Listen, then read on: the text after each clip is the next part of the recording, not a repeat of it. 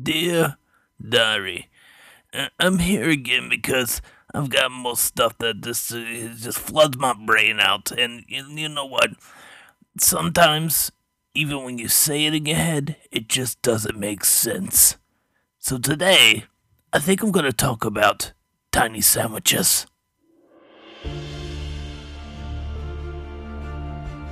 Looks like you've decided to come take another journey with me, back into my head of wonderment. You know, sometimes it just happens, and the Meat Diaries is a way for me to vent. And if you don't like that, then I, I don't care. So welcome to my head, inside the Meat Diaries. And you know what, I'm lost a little bit, so point me back to the deli, because Meat Diaries has to start right now. And boy, we have made it back to my wonderful, wonderful deli. And here we are. Me, myself, and this pad, pen, and tape player. Um, and I guess you, if you're listening to this. And we're gonna talk about tiny sandwiches today. Now, you, I, I, I just don't understand it. You go to a party, or a get-together, or a work office thing. Uh, and you see these stupid little sandwiches.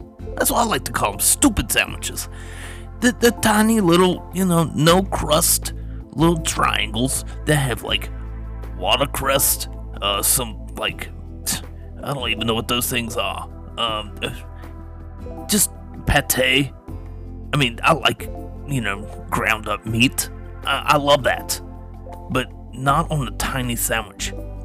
Or better yet, if you took like one of those Hawaiian things, the rolls, and cut them in half, and then you put just a very, very minute amount of ham or turkey with no sauce, or this crazy like mustard sauce that has poppy seeds in it. Like, what kind of crap is that? I mean, you put it on a sandwich and you're like, oh, this is supposed to fill me up. And I'm only gonna eat one of these because it's only kosher to eat one sandwich like this. Well, if I come to your party and there's like a little triangle with no crust and like m- cucumbers with nothing else on there and it's supposed to be hoity-toity, guess what? I'm throwing it in the trash.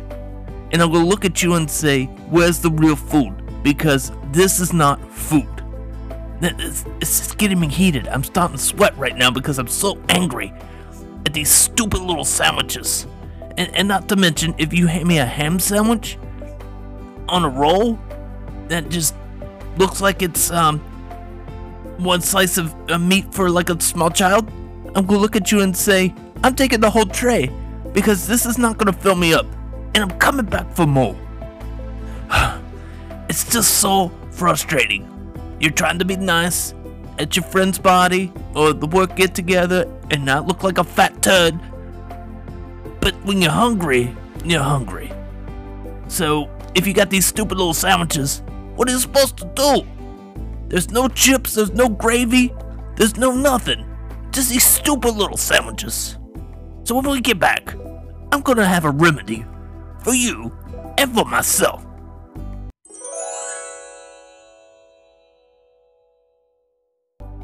Okay, so here it is. You you just need to go ahead if you're ever having a good get-together with friends, family, or you're at the office doing it for your workers, and just go ahead and plan that a fat guy's gonna show up.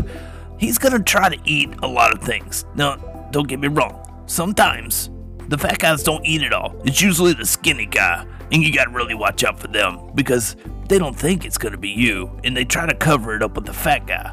So what they'll do is they'll grab a whole plate of crap and go stand behind the fat guy and eat it, and then they'll just be standing there like, and the fat guy's got like a small salad on a plate, which is gross anyway, but that's usually what happens. So just go ahead and plan for somebody wolfing down half of those sandwiches. And not only that, but when you plan for that, put a hearty amount of meat on there so the fat guy or the skinny guy doesn't have to worry about eating all the sandwiches. Now see, if it was me, I would go and take at least a pound per sandwich. That way when the person gets it, it's like, holy crap, there's a lot of meat on there, and I, I don't know if I can finish this. I'd rather have somebody... No, I'll take that back. I'm not wasting meat. ha- half a pound per sandwich, and, and it's gonna be plenty because people are gonna only eat one, not twelve. And if somebody's eating twelve of your half pound meat sandwiches, something's wrong. And you probably should kick them out the door because they're stealing money from you. But, um, you know, that's just how I feel. So, when we come back, I'm gonna give you my, my final thoughts about this. But just remember, half pound meat sandwiches, whatever meat, it doesn't matter.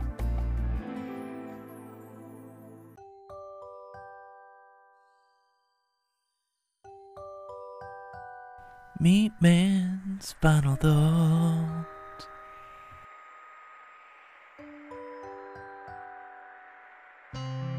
Okay, here we go. Final thoughts. When I've come to think about it, little sandwiches are crap. You probably already knew that by now. And, you know, you need a big meaty sandwich to feed hardy and smaller people, because people have to eat. It's just crazy to me that you would even think that a small sandwich like that could feed a multitude of people. So what's what's more economical here? You making a, like thirty, forty of those watercress sandwiches? Or is it more economical for you to just put a half a pound of beef, pork, turkey, chicken, whatever it is, on like a roll or a bun, or better yet a hoagie sandwich, like bun? Because if you got that much meat, it's got to be contained. And not only that, you're just driving everybody crazy with this stuff because they're always going by and looking at, oh look, it's a cucumber sandwich, it's a watercress sandwich, it's it's whatever, it's crap. You gotta make sure there's meat, and when there's meat, there has to be a quantity of it. Now, I hope that I've changed your minds in thinking about how you can prepare for your next party, because if you don't, then uh, you're gonna be just crap out of luck, because your, your friends, your family, your co-workers are gonna be wondering, what the crap have you done? Make some sandwiches, people. Don't make those tiny crap sandwiches, and if you have any problems with that, you come and see me, Meat Man, down here at the Piggly Dog. I'll make sure I shave up enough meat and everything that you need for your parties, so you don't have to worry about your guests looking at you and say, this is some stupid crap sandwiches.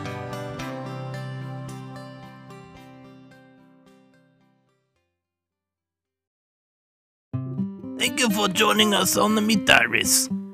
Uh, you know, I've been Meat Man. Uh, if you want to find anything else about me, you can look for me on the Piggly Dog. Uh, the two G's, because we're great.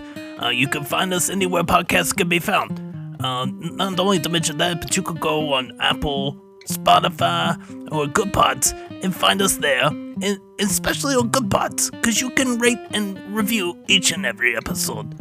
So if you enjoyed this, let us know. So, uh, I guess we'll see you next time when I want to vent. Whenever that might be.